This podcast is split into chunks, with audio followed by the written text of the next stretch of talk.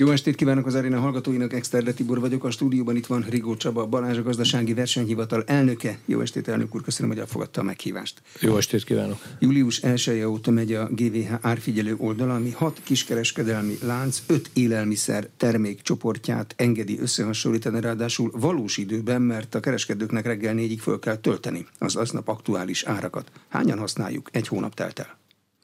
Egy hónap távlatából azt mondhatom, hogy több mint 753 ezeren fordultak meg az oldalon, tehát ennyi egyedi látogatója volt az árfigyelőnek, és ezek a látogatók több mint 52 millió letöltést kezdeményeztek. Aztán kezdeményeztek mást is, például kulcsszavas keresést, és Hát annyit fontos még tudni, hogy nem öt termékkategóriában, hanem 62 termékkategóriában több száz terméket 1200-ból a, a több, több száz ez az termékét. termékcsoport van, és le lehet nyitogatni. Igen, a, men, a menüben ez az öt nagy csoportosítás van, és ha lenyitogatjuk, a menü struktúra így 62, és mivel mondjuk tojásban is sokkal ö, több termék van, tehát elles, emmes, mélyalmos, mélyalmos sárga, nem sorolom.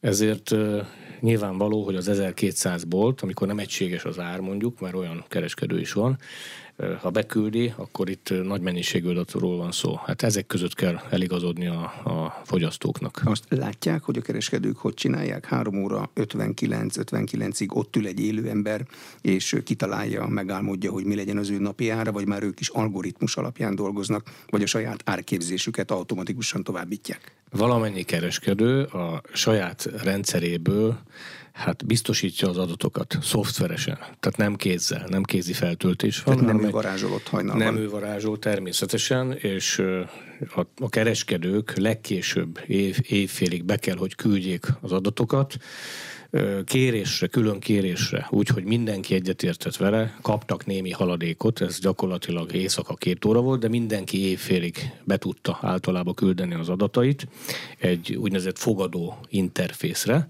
Amikor bejöttek ezek az adatok, akkor a rendszer ezt lezárta, nem mutatta meg, csak akkor, amikor élesítette, hajnalba valamikor élesítette, mondjuk négy órakor, ahogy ön mondta, és akkor ismerhették meg a következő napi árat mm. a konkurensek. A, a rendszer, a motor az ugyanolyan, mint mondjuk a GVH-nál, mint mondjuk az árgépnél? Ott, ott is bármit be lehet ütni, és akkor megmondja kulcsszó alapján, hogy mennyibe kerül a szakányíró. Jelen pillanatban igen, kulcsszavas keresés is van, de a rendszer az funkcionálisan fejlődik folyamatosan. Kezdettől fogva ez volt a célunk. Ugye nagyon rövid idő állt a műszaki megvalósításra rendelkezésre, mint egy másfél hónap mindösszesen. Először ugye a jogszabályi hátterét kellett ennek kidolgozni, és megalakult egy munkacsoport, ahol nem csak a gazdasági versenyhivatal, hanem a gazdaságfejlesztési minisztérium, az igazságügyi minisztérium, az agrárminisztérium, a KSH, tehát minden olyan szakember részt vett, aki hozzá tudott szólni a jogalkotáshoz. Majd hát vázoltuk a műszaki igényeket, és másfél hónap programozói munkája után látjuk a mostani rendszert. De a fejlesztés folyamatos, mert kezdetől fogva az volt a cél, hogy például legyen benne térképes szűkítés, vagy úgynevezett bevásárló lista, ahová több boltból is akár bele tudom válogatni a termékeket, azt meg tudom majd osztani, ki tudja számolni a rendszer, hogy az a bevásárló lista mennyiséggel beállítva az milyen értéket képvisel, és ezt lehet figyelni, hogy napról napra hogy csökken az ára. Tehát az a cél, hogy meg tudja tervezni az én leggazdaságosabb bevásárlásomat, hogyha a konkurensboltok értelmes közelségben vannak? Így van, ez a cél, ne kelljen papírt és táblázatot használni, meg a tollat. Így van. A kulcsszavas keresés valószínűleg nagyon nagy mennyiségű adatot szolgáltat arra is, hogy mi vásárlók mire vagyunk kíváncsiak. Kutatják azt az adatmennyiséget, ami bemegy egy hónap alatt, és ebből következtetéseket le fognak vonni? Levonunk. Nem kutatjuk, mert a rendszer ezt megmutatja, hogy mi a leggyakrabban keresett termék. Például mire kerestek rá az emberek legtöbbször, tej, tejtermékekre, kefirre, joghurtra, tojásra, van, aki a sörre is keres, de ne tévesszem meg senkit, mert a sörsonka is benn van a rendszerben, úgyhogy nem italt keresnek a vásárlók, ők tudják, hogy most ebben most még nincs ital, és szó van egyébként a termékkör bővítéséről is. A hatáskör itt a Nagy Márton miniszter úrnál van. A Gazdaságfejlesztési Minisztérium hatásköre, a termékkörnek a bővítése, és hát felmerült az is, szintén fogyasztói jelzések alapján, hogy egy adott termékről több információ álljon rendelkezésre. Tehát, hogy laktózmentese az a készítmény például. Uh-huh. Csak mondtam egy példát. A fogyasztók érdeke ebben világos, mindenki szeretne gazdaságosabban bevásárolni. A kereskedőknek mi ebben a jó?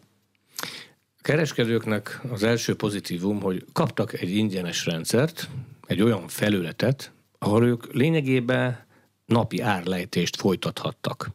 Kezdet... van az általános szerződési feltételekben, hogy ez nem reklámcélú szolgáltatás. Nem reklámcélú szolgáltatás. Én sosem ejtek ki egyetlen egy nevet sem, tehát akkor sem, hogyha probléma van, meg akkor sem, hogyha valaki hát éle jár valamiben. Én erre vigyázok, nem is lenne ildomos a gazdasági versenyhivatal elnökeként konkrét cég neveket említeni. Nyilvánvalóan ők is bekapcsolódtak a, a munkába, a fejlesztési munkába, az adatszolgáltatási munkába, és gyorsan megértették, hogy Nekik ebben nem kell investálni, mert az állam kifejleszt egy ilyen ingyenes rendszert, mely felületen egyszerre jelenik meg a hat nagy jelentős kereskedelmi láncnak az adata, és naponta. Tehát rájöttek nagyon gyorsan, hogy itt meg lehet a, a másik versenytárs árait ismerni, és hogyha valamit az egyik nap esetleg árazásba nem úgy gondoltak, akkor lehet a versenyt fokozni. Tehát volt arra példa, hogy valaki elindult a tojással, 63 forinttal, megnyerte az aznapi versenyt, a napi árat, de a következő nap már a másik versenytárs szintén lement 63 forintra ugyanolyan méretű és minőségű tojásba, és hát mai nap pedig 30%-ot esett a tojás ára, mert az egyik kereskedelmi lánc az már 45 adja. Ugyanazt a tojást, amit tegnap előtt még, vagyis hogy július 31-én még 63 árultak. Én böngésztem az oldalt, és láttam egy termékcsoportban, lehet, hogy van több is, de például sertés comban két konkurens áruház forintra ugyanazt kínálja. Ez azt jelenti, hogy ennyire kompetitíven is remekül működik a versenypiac, vagy figyelik egymás árait, vagy pont annyiba kerül, vagy az árképzési politikájuk, vagy az, hogy elindultak a kartelezés felé. Ez nem kartelezés, eddig is figyelték egymást, csak mondjuk offline, és kézzel írták fel egymás árait, és mondjuk hetente reagáltak egymásra. Most ehelyett egy úgynevezett öldöklő napi árverseny van, hiszen minden nap nyilvánvaló, hogy a konkurens milyen áron ad egy terméket, és másnap lehet ezen fokozni, lehet javítani, lehet versenyezni, tehát lefele menni az árakba, és mindenkinek ez az érdeke, mert azt ugye nem kell bizonygatnom, bizonyára sokan jártak itt előttem, akik elmondták, hogy miért fontos letörni az inflációt. Hiszen a kiskereskedelmi egységeknél kereslet csökkenés van december óta. Decemberben még csak egy számjegyű volt. Január óta két számjegyű kereslet forgalom csökkenés van. Na most ezt azért meg kell állítani, ezt úgy lehet megállítani, ha letörjük az inflációt, ez azt is jelenti majd egyben, hogy éves átlagba, vagy év végére a reálbér növekedés is visszaáll, tehát több pénz marad az embereknél, amit fogyasztásra tudnak fordítani, és ez visszaállítja a gazdasági növekedést is arra a pályára, amiről hát letérített bennünket két nagyon komoly jelenség, a pandémia, illetve a szomszédunkban zajló háború. Mikor lesz alkalmas az árfigyelő rendszer arra, hogy azt meg tudják mondani, hogy az infláció csökkentésében mekkora súlya van a fogyasztás csökkenésnek, meg mekkora az ár összehasonlításnak. Mert valamekkora mind a kettőnek kell, hogy legyen, csak senki nem tudja, hogy mekkora. De ezt tudja, a Gazdaságfejlesztési Minisztérium hetente kiszámolja.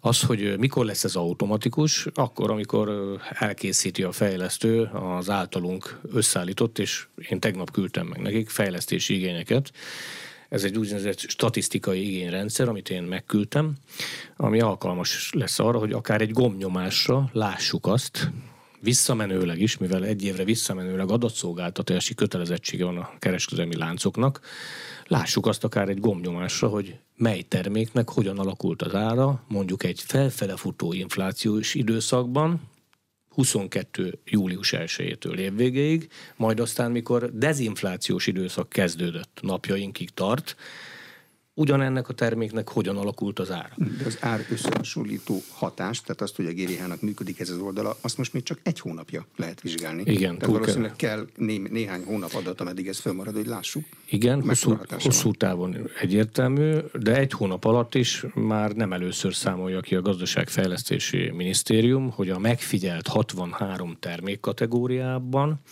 legalább 52-ben csökkentek az árak, és kimutatta azt is, hogy mely termékeknél csökkent leginkább az ár, kik voltak a 20%-nál nagyobb csökkenésű termékek, vagy melyek voltak, zöld paprika, a fokhagyma, az új burgonya, vagy egy párat mondjak.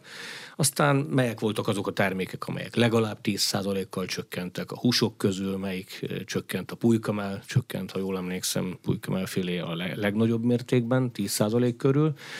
És nyilvánvaló, miután tudjuk, tudja a GFM is azt, hogy a KSH kosárban a megfigyelt termékek körülbelül 11% súlyt képeznek, ezért ki tudja azt is számolni, hogy mennyi hatása volt az inflációra, illetve az élelmiszer inflációra. Tehát legutóbbi számításra azt hiszem 24 napja működött a rendszer, és kiszámolták egész pontosan, hogy az élelmiszer inflációra 2% kedvező jótékony hatással volt, tehát annyival csökkentette, a az inflációt pedig 0,7 százaléka. És ez csak az árfigyelő, de ugye a kormánynak még van sok vakcinája, van sok innovatív eszköze arra, hogy hogyan törje le az inflációt. Ilyen ugye a június 1-én bevezetett kötelező akcióztatás, amelynek a bázisa a korábbi legalacsonyabb, bár ahhoz képest kellett 10%-kal leértékelni egy szabadon választott terméket valamelyik kategóriából, a 20 közül, és ez most változott, 15 százalék lesz,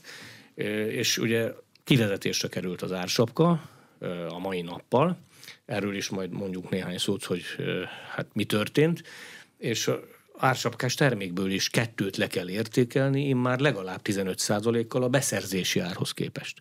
És hát augusztus 1 volt a mai nap, és nem történt tragédia, ugye, mert nem emelkedtek meg drasztikusan az árak, még a kormányjal nagyon kritikus G7 portál is azt írta, hogy na jó, jó, hát az akciókkal együtt valóban nem emelkedtek meg az árak. Hát úgy kell nézni, Hát a rendszer lényeg az, hogy beküldik a napi árat, de beküldik a törzsvásárlói árat is. Tehát ha egy bolt igenis, hogy 200 vagy 300 forint alatt tartja, bocsánat, a 2,8%-os UHT tejárat, ami a ársapkás volt egyébként, és 300 forint alatt tartja, akár akciósan, akár hogy, az igenis egy teljesítmény, és nagyon szépen köszönjük, és elismerést érdemel, és hát igazából a 2.8-as UHT tejnél a átadási árak csökkenő tendenciát mutatnak, ez is egy kedvező hatású, de ugye versenyeznek is, az árfigyelőn keresztül ez ellenőrizhető, akár naponta,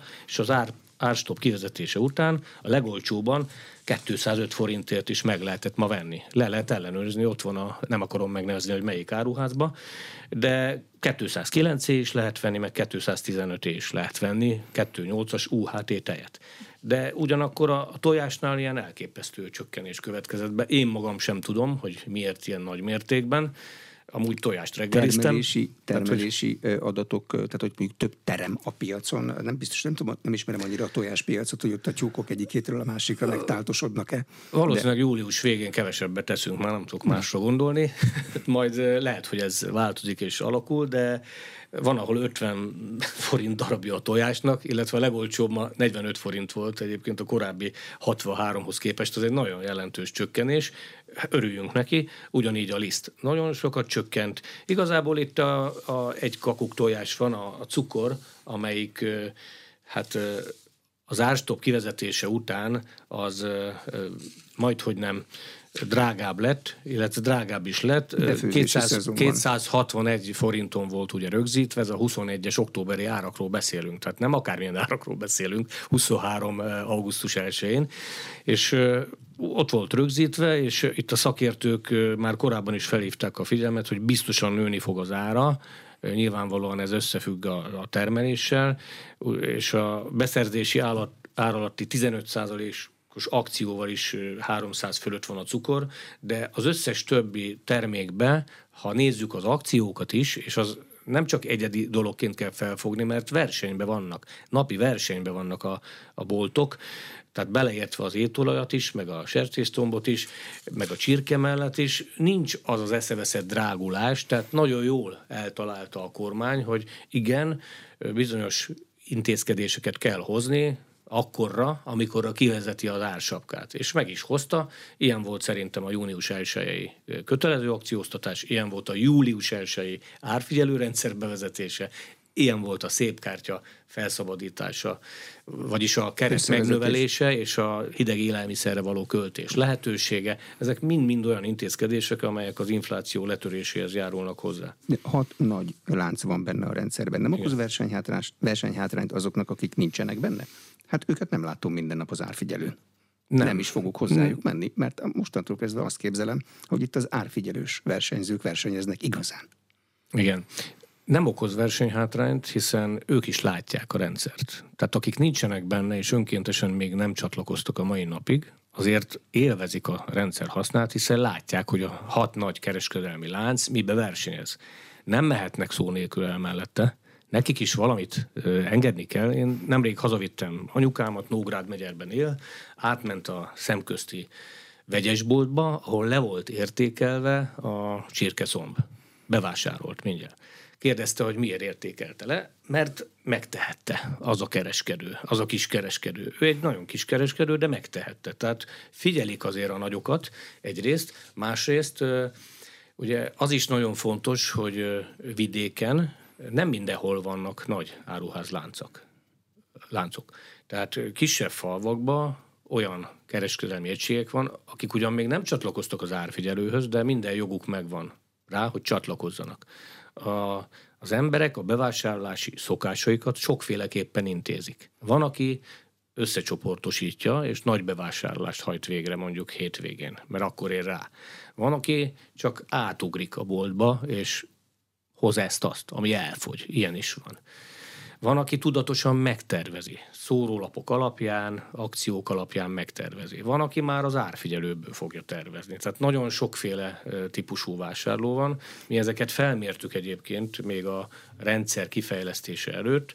Meggyőződésem, hogy van egy nagyon komoly érdeklődő réteg, és a statisztika is ezt mutatja, akiknek számít az, hogy digitálisan egy olyan eszköz legyen a kezükbe, ahol össze tudja hasonlítani ugyanolyan minőségű termék árait, és kiválassza a számára legmegfelelőbb boltot. De van, aki majd azt csinálja, hogy beállítja a hely meghatározását, megnézi a környéken lévő boltokat, és azt mondja, hogy ő bizony a trapista sajtot ott vásárolja meg, ahol a legkedvezőbb, mert van ideje elballagni 300 méteren belül bármelyik boltba. És lesz olyan, aki a terméklistát összeállítja, és megnézi, hogy melyiken mennyit spórol, és akkor az egészet ott veszi meg, ahol többet spórol. Így van. És olyan is van, aki nem annyira árérzékeny, és azt mondja, hogy ő egy lojális vásárló, és a legközelebb lévő egyik kereskedelmi láncba megy ezután is, meg olyan is van, mint például én, hogy nem is biztos, hogy nagy kereskedelmi láncba vásárolok, hanem azt mondom, hogy a legközelebb lévő, gyalog három percnél lévő ö,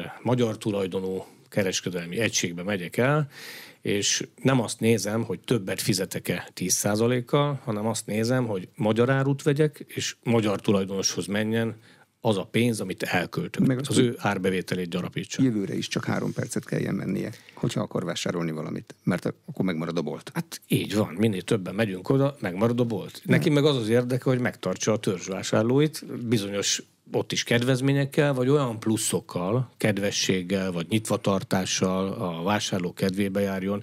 Tehát vidéki bolt ebben is tud versenyezni. Nem véletlen a kormányzati logika. Jó az a logika, hogy hát azok az áruházláncok, akik megtehetik, hogy különadót fizetnek, terheket rak, rak, rakjunk rá, mert amúgy is nyereségesek voltak, még a pandémia alatt is, azok viseljék. És mondjuk a kisebbek ne viseljenek terhet akkor, amikor kell viselni terhet, mert ugye a közös munka az inflációt letörni. E, az ár megadása nyilvánvalóan nem jelenti azt, hogy az a termék abban a pillanatban egész nap lesz is a polcon, mert az kiszámíthatatlan. Arra mi ad garanciát? Nem fog előállni az a helyzet, hogy a szomszéd boltban minden olcsóbb, csak momentán nála sosincs? Azt, hogy momentán nála sincs, azt nem teheti meg, mert azt a Fogyasztóvédelmi Hatóság ellenőrizni fogja a 163 per 2022-es május 8-i kormányrendelet alapján. Egyszer-egyszer előfordulhat, de Egyszer-egyszer előfordulhat, mert amikor azt mondják a kereskedők, hogy nem mindig tudják, hogy az összes boltjukba éppen mi fogy el, az egy hihető, életszerű dolog de nyilván ilyenkor szívesen megkérdezném, hogy akkor hogy, hogy van a logisztika. Tehát ha elfogy, hogy töltenek után, ha nem tudják. Tehát ez ugyan hihetetlen kategória, de nyilvánvalóan valamilyen adatgyűjtés létezik náluk a saját rendszerükbe, ami elfogy, azt pótolják. Olyan előfordulhat valóban, hogy egy boltot megrohannak, kevesebbet kap, és elfogy valami. Ilyenkor, ilyenkor nincs szankció, nincs értelme szankciónak. Ha valami húzamosabb ideig hirdetve van, akár az árfigyelőbe, és az nincs, akkor már felvethető. Ezért a jogalkotó is azt mondta, hogy akkor nem kell beküldeni egy termék árát, hogyha az kifutott, és sehol nem árulja. Ha valahol az kapható az ő rendszerébe, az ő hálózatába, akkor igenis, hogy küldje be az árát. Ez tájékoztató jellegű. Tehát nem webshop, nem webáruház, nem lehet mennyiséget beállítani, illetve azt a kalkuláció miatt be lehet majd, hogy a gulyásleveshez szükséges alapanyagokat ki tudjuk kalkulálni, hogy be tudjam állítani, hogy csak 20 dekarépa kell, fél kiló krumpli, fél kiló hús, viszont nem lehet rendelni. Ez még nem olyan webáruház. Ez egy árfigyelő, árösszehasonlító, nem titkoltan. És nyilvánvaló lehetséges olyan, hogy valami elfogyott egy adott boltba. Az akkor derül ki, amikor oda megyünk. Na de amíg nem volt ár összehasonlító árfigyelő rendszer, előfordulhatott így is, hogy valaki szórólap alapján ment, és aznap már elfogyott valami két gyorsított szektorvizsgálat is volt tejre, tejtermékre, meg tartós élelmiszerre. Mit találtak, és amit találtak, azt hol találták? Termelőnél, szállítónál, kereskedőnél, hol? Nagyon jó a kérdés, mert az egész értékláncot néztük, és nagyon jó jellemezte szerkesztő úr azt, hogy gyorsított ágazati vizsgálat volt, mert ennek az a lényege, ez Európában egy jelen pillanatban a leggyorsabb egyedülálló rendszer, ami nálunk van, vagyis lehetőség, hogy mint egy 30-90 napon belül mi lerakunk egy olyan elemzést, hogy van-e strukturális piaci probléma, torzulás az adott piacon, és megnézzük a termelőt, a feldolgozót és a kiskereskedőt. És bizonyos ártranszmissziós elemzéseket is elvégzünk, tehát hogyha a termelőnél költségnövekedés van, az hogyan gyűrűzik tovább. Míg hogyha mondjuk nagy verseny van a kiskereskedőnél, az hogyan gyűrűzik vissza a feldolgozókra, illetve a termelőkre, és mind, mind a három szintet néztük, és minden szinten találtunk mindenfélét, de különösen a kiskereskedelmi szintet néztük, hiszen ez a szint van kapcsolatban a magyar emberrel, a fogyasztóval. Tehát a saját bőrünkön ezt érezzük, mert bemegyünk az áruházba, és megvan az a 15-20 termék, amit szeretnénk venni.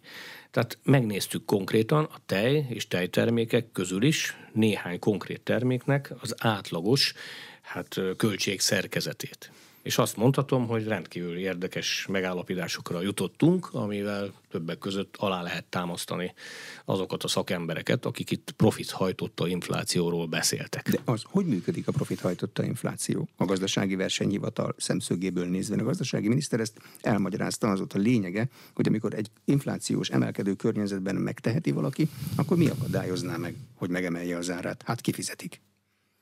Nagyon jó magyarázta miniszter úr. E, pontosan ez történt. E, látszik, hogy 2021. E, októberétől indult egy emelkedő inflációs pálya, ami oda vezetett, hogy 2022 második, harmadik, negyedik negyedévében már kimutatható volt, hogy a, a bruttó működési eredmény és vegyes jövedelem alakulása a régióban az nálunk a legmagasabb, tehát a legnagyobb a profit. Tehát nagy profitot tudtak realizálni a kiskereskedők, és ezt még 2022 karácsonyi nagy bevásárláskor is tették. Még akkor is tették, amikor már ott volt az első intőjel, és 7 kal csökkent a forgalom decemberbe.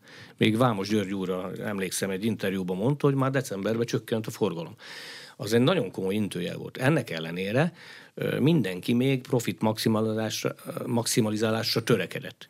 Na most felmerül a kérdés, hogy ársapka mellett volt-e profit maximalizálás? Azon Igen. az árun, hogy lehetett? Igen, nem azon az árun volt, máson. Volt. Mi azt találtuk, hogy, hogy igen, a általában véve a kiskereskedelmi szektor az ársapkás intézkedések miatt szenvedett el veszteséget. De ennek a veszteségnek a mértéke, ez messze nem volt akkora összességében, amíg élt ez az ideiglenes szociális intézkedés, tehát az ársapka intézménye, ugye mai nappal kivezetésre került, hogy nem volt akkora, mint például a megelőző három év, tehát 2019, 20 és 21-ben besöpört profit, amit ezek a multik kivittek az országból, jobb esetben fejlesztésre fordították. Tehát tudok olyan ö, üzletláncról, aki elkezdte felújítani az üzleteit mondjuk. De, de elmúlt nyilván, évek de nyilván profitjait, a, a többi meg ki is vihette. Az elmúlt évek profitjait számon lehet kérni az adott év megváltozott körülményei között? Én most nem számon kérem, csak, de csak, csak mondom, hogy csak mond, mondom, hogy akkor sajnálja majd meg mindenki a kiskereskedelmi szektort az ársapka miatt, hogyha valóban nagyobb veszteséget szenvedtek el, mint a korábbi években, amikor jól kerestek a pandémia miatt. Mi történt pandémia alatt? Nagyon sok mindenre nem költhettünk. Nem utazhattunk, lemondtunk bizonyos ö, iparcikkekről, de élelmiszert kellett vásárolni. Háztartási cuccokat kellett vásárolni, mindent kellett, ami elfogy. Tehát pandémia alatt is, ha nem is akkor a nyeresség rátával, de jól kerestek a kiskereskedők. Ezt akartam csak mondani. Mm. Tehát az a kormányzati intézkedés, amelyik a, az alsó 30%-ban lévő ö, szegényebb sorsú honfitársainkat mentette, de abból legalább 20%-ot mentett, és ilyen volt a rezsicsökkentés is egyébként, meg más egyéb kormányzati intézkedés, de az ársapka is kifejezetten ilyen volt, az azért volt jogos, mert velük is foglalkozni kellett. Ezt, ezt nyilván valakinek viselnie kellett. Tehát olyanok viselték, akik a megelőző három évben viszont nagyon jól kerestek a pandémia alatt is. Tehát nem egy magyar vállalkozóval beszéltem, aki arról számolt be, hogy multinacionális cégnek dolgozik, nyújt szolgáltatást, és ki van facsarva, teljesen ki van facsarva, mert mondjuk a profit szempontú üzletpolitika leglényegesebb az anyavállalatnál, vagyis akinek ő dolgozik, a fővállalkozónál, és erről panaszkodott. És már nem tud hova innoválni, nem tud hogy hatékonyságot növelni, egyszerűen be kell neki fáradni, és érvényesíteni kell nagyobb árat, mert nőttek a költségei. Mindenkinek nőttek a költségei, félreértés ne essen, de, de ez történt. Na most, hogyha megnézzük a gyorsított ágazat vizsgálatok eredményeit, mi azt találtuk, hogy a profit vezérelt infláció 2022 harmadik, negyedik negyedévében bontakozott ki, és ez azért jogos, mert mi azt láttuk, hogy az ársapkán termékeken elszenvedett veszteséget szétterítették a kiskereskedelmi egységek más termékekre. Törvényellenes ez? Miért nem teríthetné szét? Nem a termékek jelentős szabadárasak. Nem törvényellenes, de arról beszélünk, hogy volt-e profit vezérelt infláció. Erről beszélünk. És volt, igen. Mi azt mondjuk, hogy igen, volt, mert a növekedés a különböző szektorokban eltérően ugyan, de az ágazatok széles körében meghaladta mondjuk a korábbi 13-tól 19-ig ö, számított időszak közötti szintet régiós összesítésben is élen járt Magyarország. Tehát ha arra keressük a választ, hogy miért volt ilyen kiugróan magas az élelmiszerinfláció, még árstoppok mellett is 48% fölötti, akkor nem csak az asszályt kell említenünk, a magas energiaárakat, a forint-euró árfolyam alakulását, hanem a profit hajtotta inflációs hatást is, mert sokkal nagyobb a mozgástér, ahogy miniszter úr is mondta, egy egy felfúvódó inflációs időszakban, amíg a csúcsot el nem érjük, sokkal nagyobb a kísértés, meg a lehetőség, hogy mindenki még beletegyen pár forintot, és hogy találtunk-e ö, példát erre. Hogy ne találtunk volna? Például a 20%-os zsírtartalmú tejfölnél, ezek átlagos adatok, mi azt találtuk, hogy a hogy komoly, nagy, mondjuk 11 releváns cég átlag áraiból dolgoztunk, de ugyanarról a termékről volt szó. A bruttó árrés, tehát úgy kell elképzelni, hogy a az átadási ár mondjuk 70%-ot tesz ki a fogyasztói árba. A fönnmaradó 30%-ot a bruttó ár és meg az áfa teszi ki. Ha elvonatkoztatunk most az áfától, mert az teljesen mindegy, hogy hány százalék jelen pillanatban, akkor azt mondhatjuk, hogy mi megnéztük, hogy a, hogyan alakult mondjuk a 20%-os zsírtartalmú tejfölnek a bruttó árése. Na hát úgy alakult, hogy amíg 19-20-21-ben egy viszonylag normál értéken volt ez a nyereség, amit beépítettek oda a kiskereskedők, hát az például meg ötszöröződött 22-re. Itt van a szétterítés. Tehát bizonyos veszteségeknek a szétterítése. De említhetném a félzsíros túró bruttó árésének a komponenskénti felbontását, ahol szintén azt láttuk, hogy meg háromszorozódott, háromszorozódott a, a beépített nyereség a bruttó árésbe, ami, amiben egyébként vannak jogos költségek, tehát a munkaerőköltsége, az energiaköltsége, az értékcsökkenés, az egyéb költségek, az üzemeltetés költségei, operatív költségek. Tehát van egy csomó jogos költségelem. A nyereség az, ami ad egy mozgásteret, főleg felfúvódó inflációs időszakba a cégeknek. Ugye? És hát Ugyanez volt a naturjoghurt bruttó árésének az esetében, amikor meg háromszorozódott, háromszorozódott ott is a átlagos kilogrammonkénti fajlagos árban, a bruttó árésben a nyereségtartalom, vagy megemlíthetném a trappista sajtot. És akkor most mindenki gondoljon vissza, hogy mikor nem vásárolt trappista sajtot. Mikor, hol, mikor, hol van ennek a határa? Ugye? Persze, nem jogszerűtlen, viszont árspekuláció. Hát igen, mert hol a határa? Hát a, a, a vevői tolerancia. Mert amikor már azt mondtuk, hogy nem vesszük meg a trapista sajtot, meg a tejfölt ilyen áron, akkor forgalomcsökkenés következett be. És Ez elindul decembertől. Kapitalista gazdaságban miért nem lehet szétteríteni a nyereséget? Annak van-e valami tisztességtelenségi határa?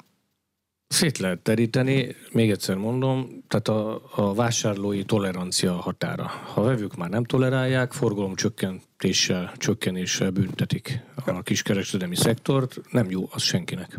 Termelői oldalon találtak olyan árist, amit a költségek nem indokoltak? Termelői oldalot, oldalt is vizsgáltuk, de nem ilyen szempontból, hanem a termelői oldalon azt találtuk, hogy ott legfőképpen jogos input költségemelkedések voltak, de találtunk anomáliát például a nyerstej esetében. A nyerstej árprognózis az nem volt kellően megalapozott, illetve azzal az volt a probléma, hogy szerepelt benne olyan tényező is, ami, hát hogy úgy mondjam, nem a nyerstej inputjához kötődő, hanem éppenséggel fogyasztói termékeknek a fogyasztói ára, és hát abból sose lesz dezinfláció, hogyha azt belerakjuk egy kor, korábbi időszak olyan termékét, ahol legalább 80%-kal emelkedett az ár. Tehát az nem oda való. Viszont oda való a takarmányárak például, vagy a gyógyszerek árai, amit a szarvasmarha megeszik, az mind-mind odavaló, odavaló az energia, költségnövekedés. Tehát termelői oldalon is találtunk olyan anomáliát, ami most már kijavítottak, mert nem használják ezt a képletet, illetve itt is a piac megoldotta, mert a nyerstej termelő ára az Európa szerte csökkent. Tehát felesleg van belőle, úgy néz ki. Mit lehet kezdeni az szezonális érzékeny termékekkel, mint például a dinnye? A, emlékszem a 2012-es dinnye kartel ügyre, ami ott állt meg, hogy a egy minisztérium államtitkára azt mondta, hogy az államot nem lehet kartelügyben támadni, úgyhogy ennyi az ár és kész. És a dinnyével ebben az évben is volt probléma, mert valaki 299-ről 229-re akarta leakciózni. Ez egy nagyon híres, eklatáns példa. Ez úgy végződött, hogy a jogalkotó tulajdonképpen törvénybe iktatta azt, hogyha az agrárium területén kartel gyanús eset van, akkor az agráriumért felelős miniszternek joga van azt mondani, hogy ez egy jó cél érdekébe történt, és itt a gazdasági versenyhivatalnak nincs dolga.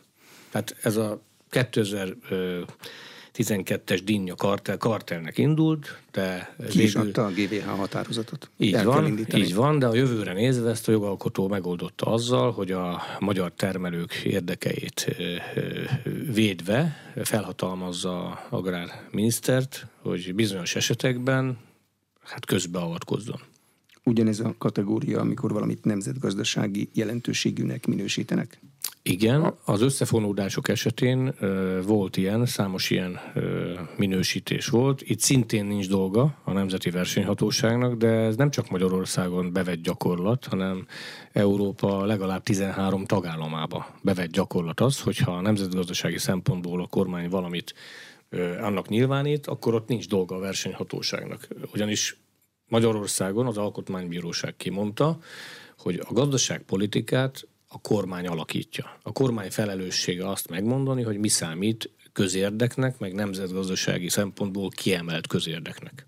A Big Tech cégekkel is foglalkozik a gazdasági versenyhivatal, e fogyasztóvédelmi oldalról. Máshonnan nem is nagyon tudna, ezek nem nálunk vannak ezek a cégek. Fogyasztóvédelmi oldalról mit lehet megfogni?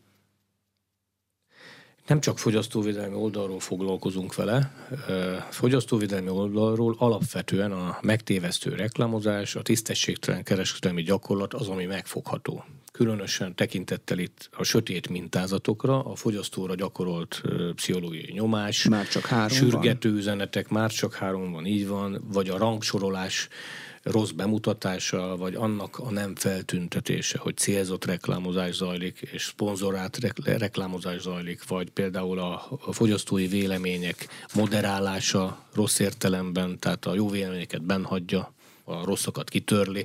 Tehát számos olyan ö, megtévesztő gyakorlat van, ami a fogyasztó ügyleti döntését befolyásolja.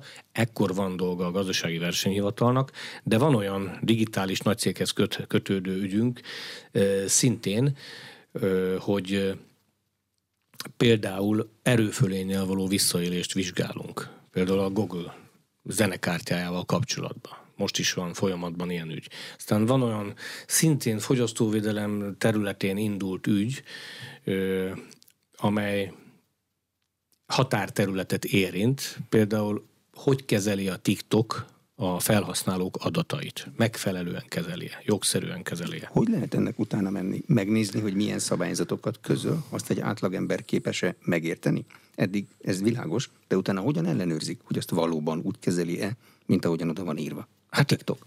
Először is az a legfontosabb, hogy egyáltalán rendben vannak-e a szabályzatok. Tájékoztatja a fogyasztót. Tisztában van-e a fogyasztó az ügyleti döntésénél, hogy mit csinál. Vagy, vagy befolyásolja a sorok között, vagy nyíltan.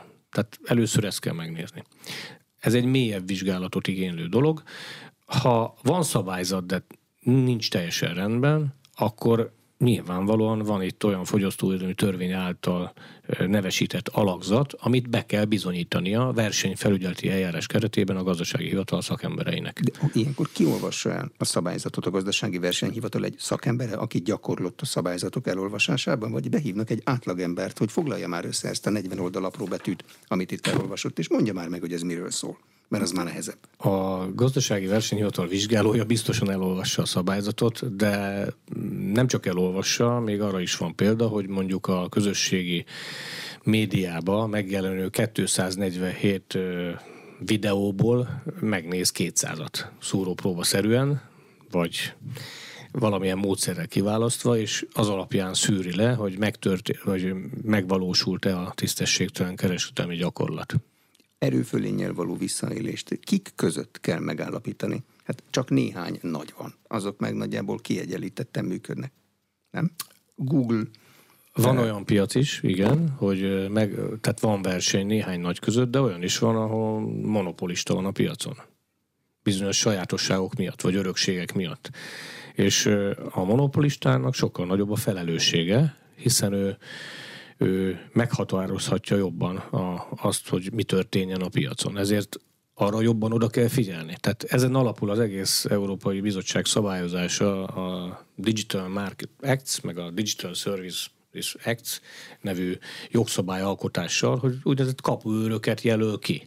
És azt mondja, hogy na te nagy kapuőr, te akkora vagy, mondjuk ezer milliárd dolláros kapitalizációjú, akinek kötelessége odaengedni az innovatív kicsiket az európai piacon, meg globálisan, a digitális globális piacon is. De Európában, a single marketen, az egyszerű piacon, ugye, tehát az európai piacon különösen, mert ő azért felelős. A tagállami piacokon is ugyanez felvethető, hogy az európai piacon belül egy adott tagállami piacon megvalósul az erőfölényes visszaélés, vagy a, a, vagy a self-preferencing, ami azt jelenti, hogy a, a saját termékét preferálja, és a konkurensét meg kizárja. Tehát volt ilyen eset például. Mitől lesz biztosan jobb a fogyasztónak, hogyha a kapuőr odaengedi a saját piacán az innovatívakat, a kezdőket, a nála kisebbeket. A kapuőrök valószínűleg azért is olyan nagyok, mert valamit nagyon jól csinálnak.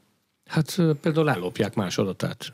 Tehát, hogy például megengedik, hogy bemenjen a, a platformjukra nagyon sok más vállalkozás, és használják az adatukat, vagy a tudtukkal, vagy anélkül. Például ezt is jól csinálják. Mitől lesz jobb a fogyasztónak? Nagyobb lesz a választási lehetősége.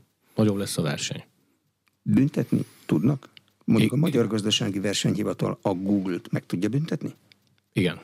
Mennyire tudja megbüntetni? Nyilván az ezer milliárdos kapitalizációhoz képest annak egy szemmel látható összegnek kéne lenni, mert azon annak van visszatartó ereje. Attól függ. Volt a Google ellen folyamatban lévő eljárás, de a Google oly gyorsan kiavította a hibát, és 46 nyelvre lefordította a tájékoztatóját, hogy nem volt miért megbüntetni. Az még az én érkezésem előtti ügy, de én azt láttam, hogy ott kötelezettséget vállalt a nagy amerikai óriás, és példamutatóan járt el, hogy így mondjam, és megúszta bírság nélkül. Egyébként tud büntetni egy tagállami versenyhatóság, meg az Európai Bizottság is tud büntetni, hogy itt párhuzamos jogrendszer van ráadásul. Nem is akár hogyan tudunk büntetni. Ha és amennyiben megáll a jogsértés, akkor akár az elmúlt lezárt üzleti év nettó árbevételének a 13%-át is kiszabhatja a versenyhivatal, és mindezt nézheti csoportszinten is. De ahhoz olyan jogsértést kell elkövetni, és meg kell, hogy legyenek a bizonyítékok. Na most fogyasztóvédelmi ügyekben általában könnyű a bizonyítékokat megszerezni, hiszen ott van az interneten. Általában. Sokkal bonyolultabb egy gazdasági erőfölényes ügyet felépíteni kárelmélettel, meg közgazdasági megalapozottsággal. És ezeknek a cégeknek joguk van ellen véleményt, ellen szakvéleményt is szállítani a bíró elé. Tehát az egy sokkal nehezebb ügy. Viszonylag egyszerűbb a kartelezés, abban az értelemben, hogy ott is vannak bonyolult ügyek. Most is zajlik a GVH-ba olyan kartelügy, ami 20 évig zajlott, legalább 50 cég érintett benne, és sok-sok közbeszerzési tender volt benne. Most ennek az iratanyaga is elképesztően nagy, és több évig tart a vizsgálat. Tehát a kartelügyek mégis egyszerűbbek abban az értelemben, hogy ha ott rendelkezésre áll a bizonyíték, amit helyszíni kutatással lefoglalunk és elhozunk, akkor az fehéren-feketén ott van, és a bírónak is egyszerűbb a helyzete, hogy megáll-e a jogsértés, vagy nem. Abban lehet vita, hogy a bírság mértéke mekkora. Főleg az idő múlásával van-e helye olyan átgondolásnak, hogy kevesebb bírság, mert azért azt el kell, hogy mondjam, a versenyjog az nem a vállalkozások megnyomorítására jött létre, hanem azért, hogy helyreállítsa a versenyt, a tisztességes versenyt. Tehát ha valaki indokolatlan előnyre tesz szert, mert mondjuk kartelezés miatt 10%-kal drágábban ad egy terméket egy adott időszakban, akkor ott, ott keletkezik egy olyan extra profitja majd valószínű, vagy extra árbevétele, amiből extra profitja keletkezik, amit hát el kéne venni, mondjuk bírság formájába, vagy legalábbis jó útra terelni. Vagy olyan kötelezettséget vállaljon, hogy visszafizesse a károsított fogyasztóknak. De volt, ha, volt erre is példa? Volt arra is példa, igen. Hogy Nem kartelügyben, egy, fogyasztóvédelmi, fogyasztóvédelmi ügyben. ügyben. Légitársaság is volt, telekom szektorban is van erre példa, hogy azt mondja a jogsértést elkövető, hogy elismeri a jogsértést, lemond a jogorvoslati jogáról, mi több, ki is tudja számolni, hogy körülbelül másfél év alatt, sőt pontosan hány fogyasztót téveszthetett meg, és nekik fölajánl kompenzációt. Hm. Akár Kartel, pénzbe, akár máshogy. Kartelügyekben továbbra is valamely e, bűnbánó versenytárs e, együttműködő alapján indul az eljárás, saját nyomozás alapján indul, piaci információk alapján indul. Mi a jellemző? Minden van. Tehát e, van egy úgynevezett kártelcset, nevű alkalmazásunk. 2015-ben egyébként az ICN, a, a világ versenyhatósági tömörítő hálózat díjjal is kitüntette, ahol anonim módon bárki bejelentést tehet, hogyha van információja kartelezésről, vagy erőfölényel való visszaélésről, vagy bármilyen jogsértésről, versenyjogi jogsértésről. Van saját észlelés is, informátor alapján is van saját észlelés. Ö, olyan is van, hogy ágazati vagy piacvizsgálat után jutunk arra, hogy itt van egy komoly piaci torzulás, és közben bukkanunk bizonyítékra, hiszen nem beszéltünk róla, de a nyolc gyorsított ágazati vizsgálatot is lefolytattunk. Építőipar, élelmiszeripar, Covid-tesztek ügyébe. Ott, hogyha összekötjük helyszíni kutatással, tehát nem csak arra várunk, hogy a cégek beküldjék dalolva az adataikat, hanem ki is megyünk, ott találhatunk más egyéb jogsértésre utaló bizonyítékot, akkor is indulhat ilyen eljárás. panasz bejelentés alapján és közérdekű bejelentés alapján is indulhat ilyen eljárás. Új kartel ügyre kaptak információt? Tehát amit eddig még nem vizsgáltak, most kell majd neki menni? Igen. Építőipar? Nem mondhatom meg. Mikor beszélhet az elnök folyamatban lévő kartelügyről? Mert nyilván az ön válaszait figyelni fogja mindenki. Általában nem beszélhet az elnök, csak azt a minimumot, hogy milyen ügybe ki ellen indított eljárást. De, mi, de mindenkinek megvan a joga a szabad védekezésre. Tehát mi arról beszélhetünk, hogy adott közbeszerzési tenderen mondjuk felmerült a gyanúja annak, hogy bizonyos cégek karteleztek. Akár meg is lehet őket nevezni. Megnevezi őket? Hát meg is lehet konkrét esetben nevezni, ha elindul az eljárás, de valamennyit megillet az ártatlanság vélelme, tehát ők a vizsgálat során benyújthatják azokat a ellenérveket, hogy ők miért nem vettek részt ilyenbe. Vagy passzívan elutasították, tehát bármi lehet.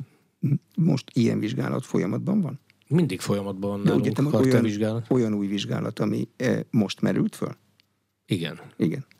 Olyan is van, hogy nemrég volt, az idén voltunk kint helyszíni kutatáson, és folyamatban van. Az Olyan is van, ami fölmegy a versenytanásra, és az végződik az idén. Olyan is van, ami csak jövőre végződik, mert olyan bonyolult. És bizonyára olyan is lesz, hogy a következő hónapban ki kell mennünk valahová, mert kapunk egy információt, és akkor elindul egy, egy újabb. Jellemző ágazatok vannak, vagy mindenhol előfordulhat, ahol nagy pénz van? Mindenhol előfordulhat, de mint minden országban nálunk is vannak jellemző ágazatok. Ha jellemző ágazatokat kell mondani, akkor mondhatnám, hogy az egészségügyi eszközök közpénzből történő beszállítása az egy ilyen terület, amire érdemes odafigyelni, de felmerült a gyanú erőfölényes jogsértésre a cementiparba, a gyógyszeriparba, vagy az általam mondott zenekártyába fogyasztóvédelmi ügyek tömkelege van, tehát azzal, hogy a digitális világ így terjed, és mindenki már az interneten vásárol, meg rendel, meg a pandémia azt főleg előhozta, ott számtalan ügyünk van, tehát darabszámra is a legtöbb ügy van ilyen értelemben. De van olyan kartelügyünk is, amit, amiben büntető feljelentés történt, elvégezték a rendvédelmi szervek meg a bíróság azt a részét, addig állt az ügy, visszaadják a versenyhivatalnak, és akkor mi újra lefolytatjuk azt. Számtalan ügy van. Nagyon sok ügyet indítunk egy évben, meg zárunk is le. Mesterséges intelligencia nem olyan nagyon rég van közfogyasztásra téve. Gazdasági versenyhivatalnak van vele dolga? Van, az és lesz is. Van és lesz is. Tehát ha arra irányul a kérdés, hogy használunk-e ilyen eszközt, jelen pillanatban nem használunk ilyen eszközt. Ha a kérdés arra irányult, hogy van-e olyan fogyasztóvédelmi ügyünk, amiben előjön mondjuk a mesterséges intelligencia, és ez a gépi megtévesztéssel sikerült egy tisztességtelen kereskedelmi gyakorlat, akkor bizony, igen, akkor van. Ilyenkor ki mondja ki a végső szót? A mesterséges intelligencia gyártója szerinti országbíróságához kell elmenni, ha oda megy az ügy és nincs elismerés, vagy a hazai bíróság előtt megy? A hazai bíróság magyar piacról beszélünk, a Nemzeti Versenyhatóság alapvető feladata, hogy a magyar fogyasztókat, a magyar embereket, a magyar piacokat védje. Ha itt történik a jogsértés, bárhol van bejegyezve egy, egy cég, azért itt felel, és itt is van arra neki jogorvoslati lehetősége, hogy a közigazgatási határozatunkat törvényszéken elsőfokon felülvizsgálja. És hogyha tovább megy ez a felülvizsgálat, mert valakinek úgy érzi, hogy nincs igaza, akkor a kúria mondja ki a végső szót. És ez is kötelező ránk nézve. Ilyen volt a Facebook ügy például. Például a TikToknak, vagy csak egyet mondtam, annak kell, hogy legyen itt egy képviselete, egy irodája, ami perképes? Ahhoz, hogyha vita van, akkor itt tudjanak vele pereskedni? Hát ügyfélszolgálati irodája kellene, hogy legyen mindenkinek. Kezdjük ott. Tehát a magyar piacod perképviseleti az már nem biztos, mert lehet, hogy az ilyen cégeknek a bejegyzés szerinti, nem tudom, székhely szerinti ügyvéd irodával van egy szerződése, akinek lehet, hogy van egy magyar alvállalkozója, és az fogja képviselni, tehát színes a világ.